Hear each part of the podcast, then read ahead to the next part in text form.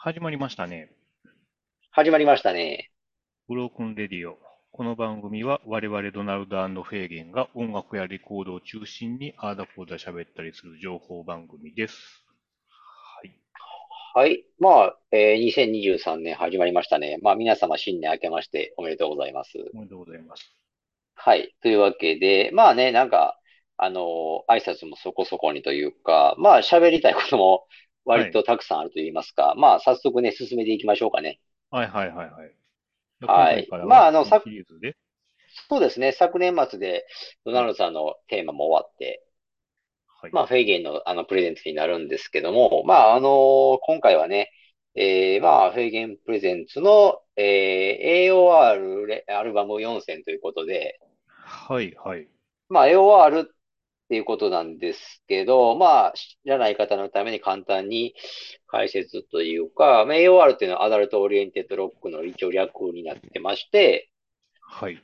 まあ、といっても僕も説明できるほどなんか定義詳しくはないですね。まあなんか、大人が聞くような耳障りが良い洗練された音楽っていうんですかね。まあロックってついてますから、ちょっとロック調みたいな感じですかね。うん、まあ、ちょっとね、口悪く言ってしまうと、ちょっと、なんか BGM 的なというか、まあ、流して聴くような音楽っていうかね。あんまりロックじゃないんですよね、実はね、サウンド的に。いや、でもね、まあ、アーティストとか曲調にもよるとはまあ思うんですけど、結構だから範囲、AOR ってじゃあ何って言って、範囲も結構割と広いかなっていう気もするんですけど。確かにね、まあ、ウエストコーストロックみたいなね、そうそう。だからやっぱりそういうとこを、解釈によってはね、出てきますからね。まあ、そんな中でも僕も、まあ、AOR 一口に言っても、まあ、ざっくりとして好きなジャンルではあるんですけど、うん、まあ、4選ってね、今回、2週間ピッチで、アルバム4枚で4選ってことで選ばせてもらいましたけど、やっぱり、まあ、まあ、突き詰めたら結構4選どころじゃなくて、やっぱり好きなものってたくさんあるんですけど。はいはい。まあ、それがピックアップ、まあ自分のレコードの中でピックアップできたもんで、これやなっていう、おすすめしたいなっていうものを挙げさせていただくんですけど。うん。まあ、1回目はね、もういきなり真打ち登場と言いますか。まあ、ボビー・コールドウェルのね。ミスター AOR。そう、ミスター AOR ですよ、これがね。うん、これのHeart of Mind っていうアルバムを紹介するんですけど。はい。まあ、ボビー・コールドウェルと言ったらね、やっぱり、まあ、なんでしょうね。まあ、ね、年代を経てというか、別に、なんか、デビューしてから、特に日本では安定した人気をずっと保ってるというかね。うん。売れてない時期っていう、俗に言うそういう時期はないはずなんですよね。ああ、はいはい。うん。で、単純たらね、意外と海外っていうか、特にアメリカかな。デビュー作こそスマッシュヒットさせたんですけど。うん。2枚目、3枚目。4枚目って進むにつれて結構シリーズボミというか、はいはいはい。別にそんなになんか上り坂っていうわけじゃなかったらしいんですよね。はいはい。うん、まあでも日本ではやっぱりこういう曲調もハマったんでしょうね。なんか安定した人気で、知名度もしっかりあってって感じだと思うんですけど、うん、そんな中での、まあこのHeart of Mindってアルバムは、まあ、なんか、ネットとかの情報も総合してちょっと見たら、カムバック作品だと。はいはいはいはい。言われてまして、まあ、1989年で発表されてるんですけど、うん。ボビー・コールのデビューが1978年ぐらいかな。はあはあ。で、アルバムを年に1枚ぐらいのペースで出して、うん。で、4枚目のアルバムがだから1982年か3年かな。はいはいはい。ぐらいかな。で、それ以後、ちょっと音信が普通というか、なんか、音楽活動でアルバム作品してない時期が、出してない時期があったみたいで、うんうん、そっからだから何年か、4、5年経てのカムバック作と。はいはい。言われてまして、うん、まあ、これがね、やっぱりまあ、やっぱりボビー・コーデルって言ったら、多分ファーストアルバムとかも、この番組内で結構喋ったりしたとは思うんですけど、うん、やっぱり決定だっていうか、僕はこの1枚選べよって言われたらもうハードオブマインになるんですよね。あ、そうですか。これにはもう本当に、そうですね、いいですね。あれですか、ドナルドさんは聞きました今回、障害者にあたって。そうですね。で、まあ、以前も多分聞いてると思う。あ、聞いたことはあったと。はいはい。うん。でもまあ、結論だけから言うと、まあ、僕はファーストが一番まあ好きかなっていうことがあるんですけど。まあだと思われますね。僕もそう思いますわ。で、まあ、このハートオブマイン、これ、あれですよね。先、その、まあ、6年、まあ、ブランク、相手からのアルバムなんですけど、はいはいはい、その間になんか楽曲提供をね、作曲してて、あれそうですね。うん、それを割と寄せ集めではないですけど、何個か結構セルフカバーが入ってるみたいで、ね。ああ、そうです、そうです。僕もその辺のことって後から知ったんですけど、なんか、まずこのハードマインの出すにあたって、まあ、それ以前にその他人に提供してた曲って何曲かあって、まあ、それがそれなりにヒットもしまして、まあ、温まってきたと。そうみたいですね。で、やっぱり自分もじゃあ、よっしゃ、もう一回やろうか、出そうかってなって作ったのがハードマインだということで。まあ、単純にね、なんか入ってある曲で、ちょっとその歌ってるアーティストっていうんですか。まあ、このハートオブマインという、そのアルバムタイトルのハートオブマインっていうのは、ボズ・スキャックスが歌ってますと。はいはいはい。で、あとは、もう知ってる範囲で言ったら、ピーター・セテラって知ってます？ああ、なんか、そうらしいですね、僕も。だからシカゴですよね、ピーター・セテラ言ったらね、シカゴのボーカルで、この人が、Stay With Me かな。はいはい。それとまあ、僕はちょっと最近まで知らなかったんですけど、Next Time っていう曲もカバーしてると。カバーしてるじゃなくて、まあ、カバーしてるじゃなくて、さっきピーター・セテラに提供したのが多分先ですよね。ああ、はいはい。おそらく。まあ、そういうこともあったりして、まあ、だから、結構、だから、アダルトコンテンポラリーな人ですよね。ボズ・キャックスにしても、ピーター・セテラにしても。はいはいはいはい。昔こそは泥臭いロックやってましたけど、やっぱり80年代言うたらね、洗練された、ね。ちょっとやっぱり、そう、洗練された、まあ、やっぱりちょっとアダルトな人が聴くっていう感じの音楽をやってる頃ですから。で、特にね、僕はやっぱりだから、子供の時の刷り込みがすごくて、はい。やっぱこのアルバムになんか興奮する理由の一つだと思うんですけど、結局その、やっぱりテレビ、今でこそテレビ離れっていうか、もうほんま地上波のテレビとか、面白みもないし、ろくに見てないんですけど、やっぱ子供の時ってやっぱかじりすぎてテレビっ子やったから、まあ見てたんですけど、特になんか CM ですよね。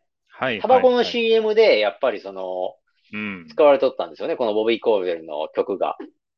パーラメントっていうね、タバコ。そう、パーラメントなんですよね。パーラメントのタバコ、外国タバコなんですけど、それに使われとって、で、子供、だからね、ちょうど僕がこのハートオブマインの時期って、小学校なんですよ。小学6年生かな。はい。小学6年生から中学にかけてっていう感じなんですけど、で、やっぱ夜っていうか、その、夜、まあ、テレビ見てると、タバコの CM とか流れるじゃないですか。まあ、タバコに関しては何も思わないんですけど、やっぱその、特にパーラメントっていうのが、ほんまに、なんか、パーラメントの多分、その、なんて言ったんかな、その商品のイメージでしょうね。都会的なイメージっていうか。マルボロとかラッキーストライクとは違うと。確かにね。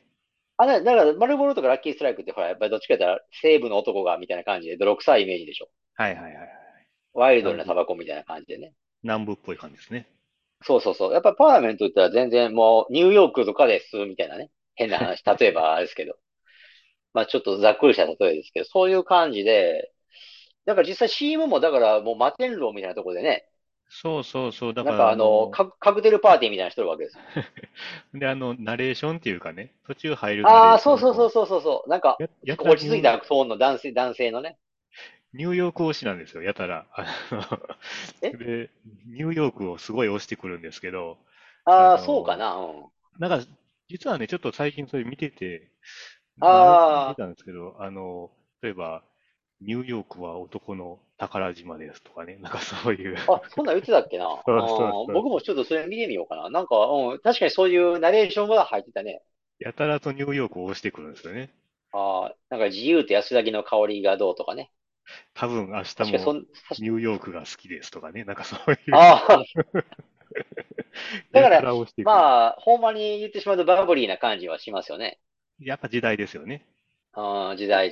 それで、まあ、そういった中での象徴っていうかとしてあって、まあ、子供心にもやっぱりそういう CM っていろんな CM もあるじゃないですか。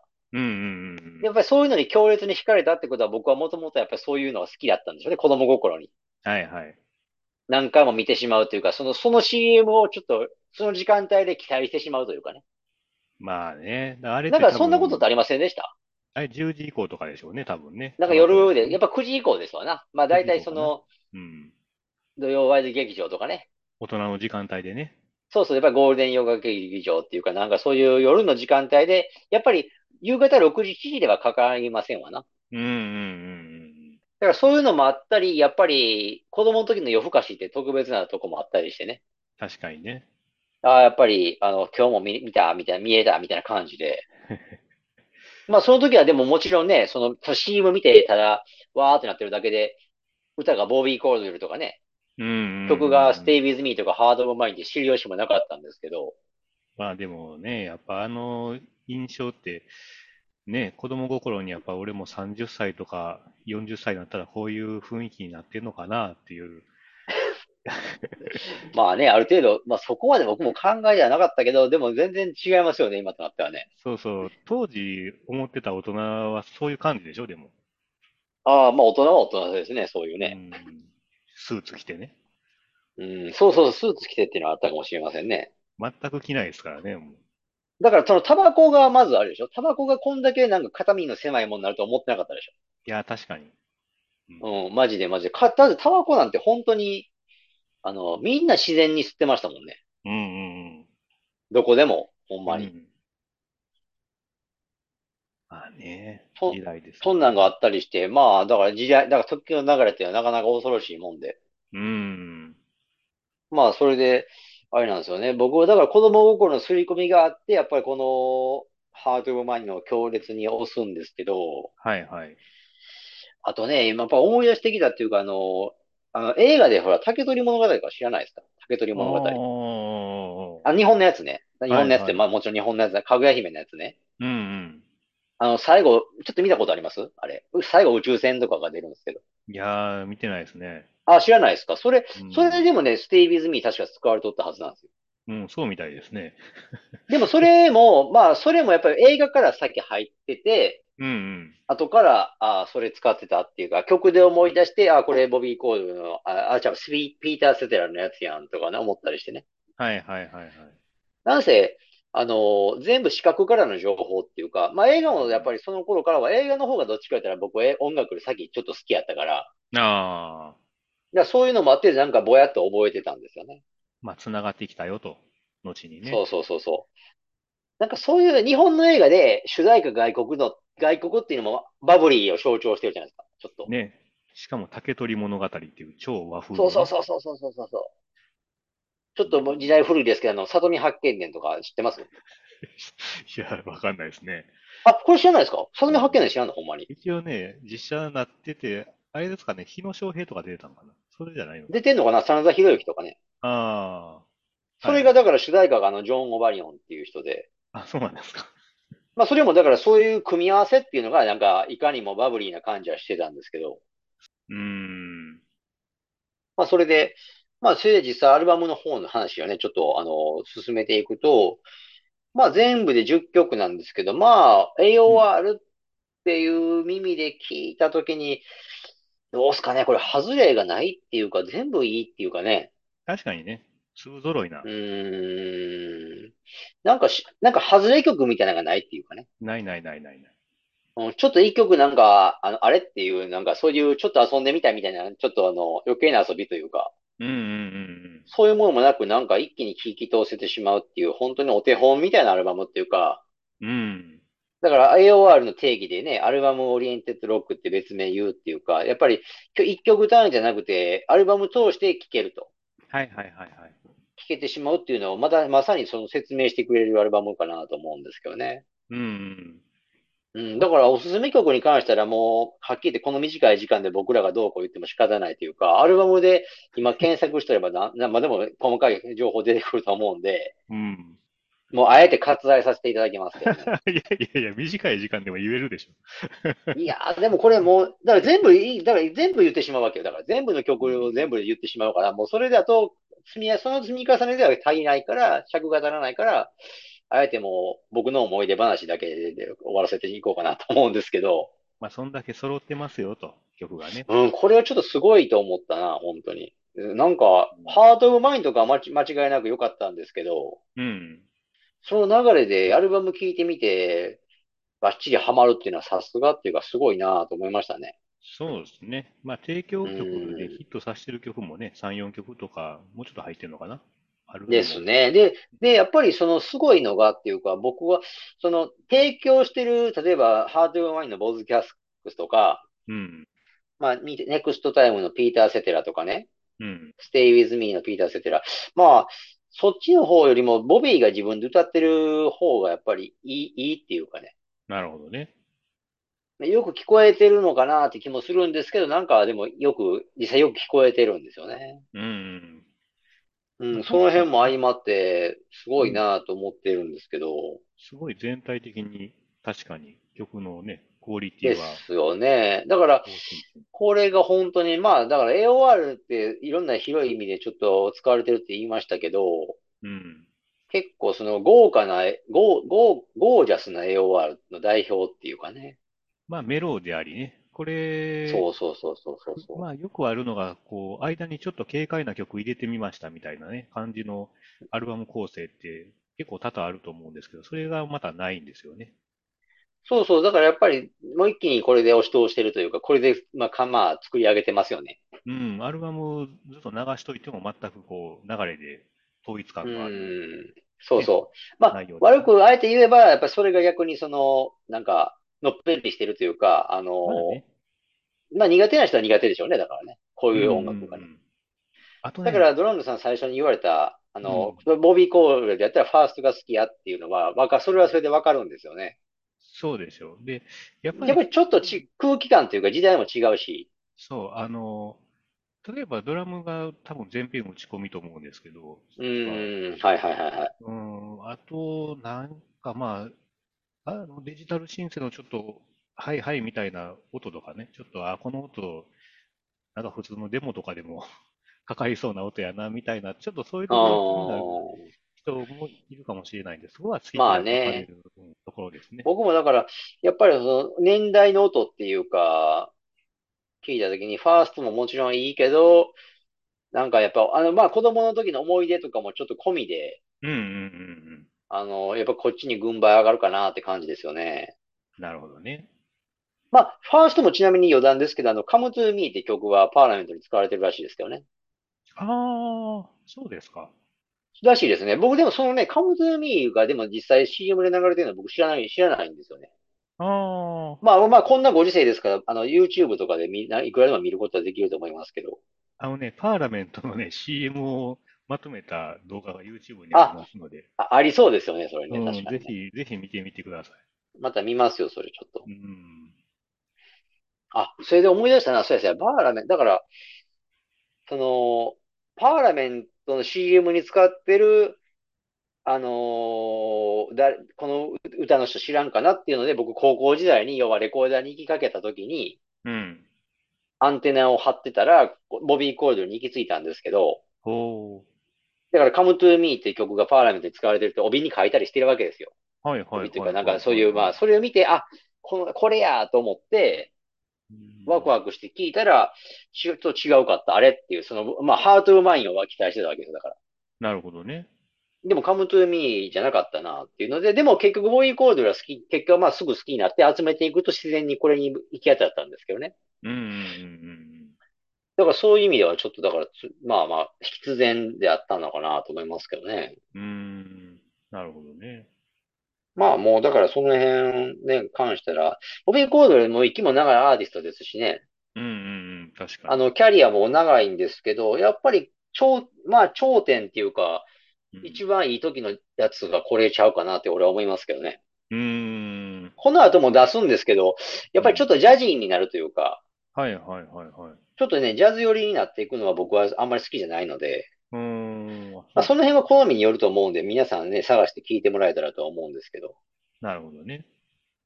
なんせギラギラのね、やっぱり、ギラギラ感のある AOR って求めてるんだったらもうこれしかないかなって感じで。ギラギラ感ありますかな？ギラギラっていうか、まあなんか都会的な感じしません？まあそれはそうですね。まあなんせあれかな、それはもうなんせ一重にもう最初から最後まで今日はもうパーラメントの CM に尽きるかなって気もするんですけど、あれが都会やからね、まあ。うん、確かに。だからそれでガチッとハマってるんかもしれませんけどね。映像込みでね。ねえ。まあ最後にっていうか、ちょっとこれあれですよね。まあだからマニアライクの話というか、おそらくこのレコードっていうか、このアルバムに関してはレコードアナログ版はオフィシャルではないと。はいはい。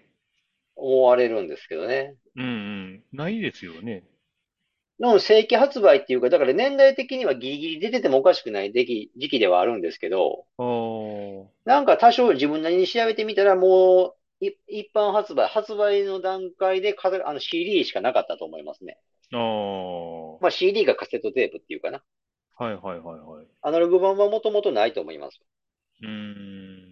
ところがですね、ちょっと私の手元にね、こういうものがございまして、これがありましてね。ほう。これは何ですか？まあ、これ何かっていうと、これあれね、有線放送。はいはい。有線放送に、まあ、配布されるレコードなんですけど、はいはい。これでね、あるんですよね。これであったんですよ。なるほどね。これ、だからまあ、有線放送に配布して、まあ、販売目的じゃないんで、まあ、要は白いジャケットにただなんか曲目とかタイトル書いた紙が貼り付けてあるだけっていうめちゃくちゃ簡単なやつなんですけど。はいはいはいはい。これをね、だからその大昔にやっぱり、まあ高校か大学ぐらいの時には買いましたね。よく見つけた。やっぱ見つけて、これはちょっとええわと思って。それは、まあ普通の値段で買ったんですか、当時は。これね、1000円ですね。これ値段覚えてるんですよ。それは安い。いや、もうだから全然その評価もクソも何もなかった時やから、別にこれボビー・コードウェルだからどうとか、プロモオンリーっていうか有線版だからどうっていう時代でもなかったんで。まあね。ただのまあほんま中古版ですよね。結構そういうのありましたもんね、昔は。そう。やっぱりだから価値観っていうか、まあレコードも人気ややれやって言われてますけどね。今となっては値段も変わってくるかもしれませんけど。やっぱり、でもあれかな、自分のアンテナでわーって熱くなって探して、それがやっぱり、だから誰かが評価してるとか高いとかじゃなくてね、こういうの見つけた時っていうのは結構やっぱり興奮しますよね。いいですね。まあ、それでもディスコグスにも一応登録はありますね。やっぱ載せてる人いるんちゃいますかね。ディスコグスって、だから、載せた人はだって載せれば載せられるんでしょ。そういう、俺理屈わからへんけど、ディスコグス。多分追加できると思うんですけどね。レーベルが有線ブロードキャスティングコーポレーション。まあそれはそうでしょうな。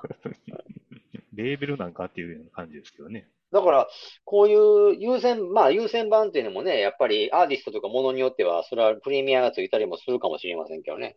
まあまあの高価な取引されてますね、このディスコブス上ではね。そのハードマインがですか？そうですね。やっぱりだから、ということは欧米、日本ではもちろんない、アナログないし、欧米でもアナログのプレスはされてないんじゃないかな。っていうことでしょうね。まあ、完全にね、まあ時代はもう CD でしたからね。まあね。まあ CD っていうまたそのメディア自体もほら、やっぱり洗練されてるじゃないですか、当時としたら。それはアナログって、ある意味一番バカにされてる時期というかね。もう古いでアナログはみたいな、ね、感じで。まあ、どっちかっていうとね、確かに、もうこれから CD やでという、そう、時代の流れは明らかにそっちやったんでね。まあ、有線なんかも、だから、まあ、有線とかね、業務用ではまだまだアナログプレイヤーも健在やったでしょうからね、その時期は。そうでしょうね、過渡期でね。だからこういうのをわざわざ作って、まあ、配布してたんでしょうけどね。まあだからこれがね、まあそう、ハートオブマインなんかも、ちゃんとオフィシャルっていうか、どっかの国でリリースされとったら欲しいなとか、ちょっとぼやっと思ったりすることもありますけどね。まあそれこそね、まあ今なんてもういろんなもの再発されてますから、まあ来るかもしれない、ね。なんかどっかのね、この番組誰か聞いて、ちょっと企画上げてくれたら嬉しい話ですけどね。あ、うん、まあね。それを糧にちょっと2023年をちょっと生きてみようかなと。なるほどね。年始の目標として。やってみようかなと思いますけどね。はいはいはい。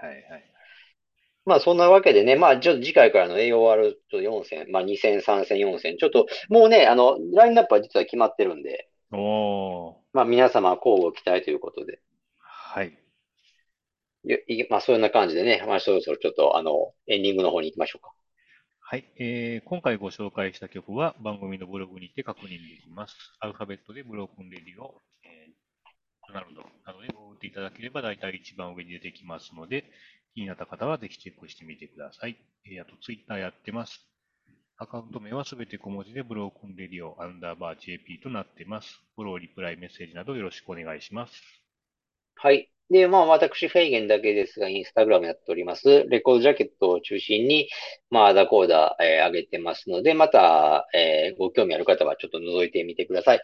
ID の方が HK774111 です。よろしくお願いします。はい。じゃあ、まあ、2023年もよろしくということですかね。そうですね。またこのまましばらく行きますので、よろしくお願いします。はい。では、ドナルドでした。はい。フェイゲンでした。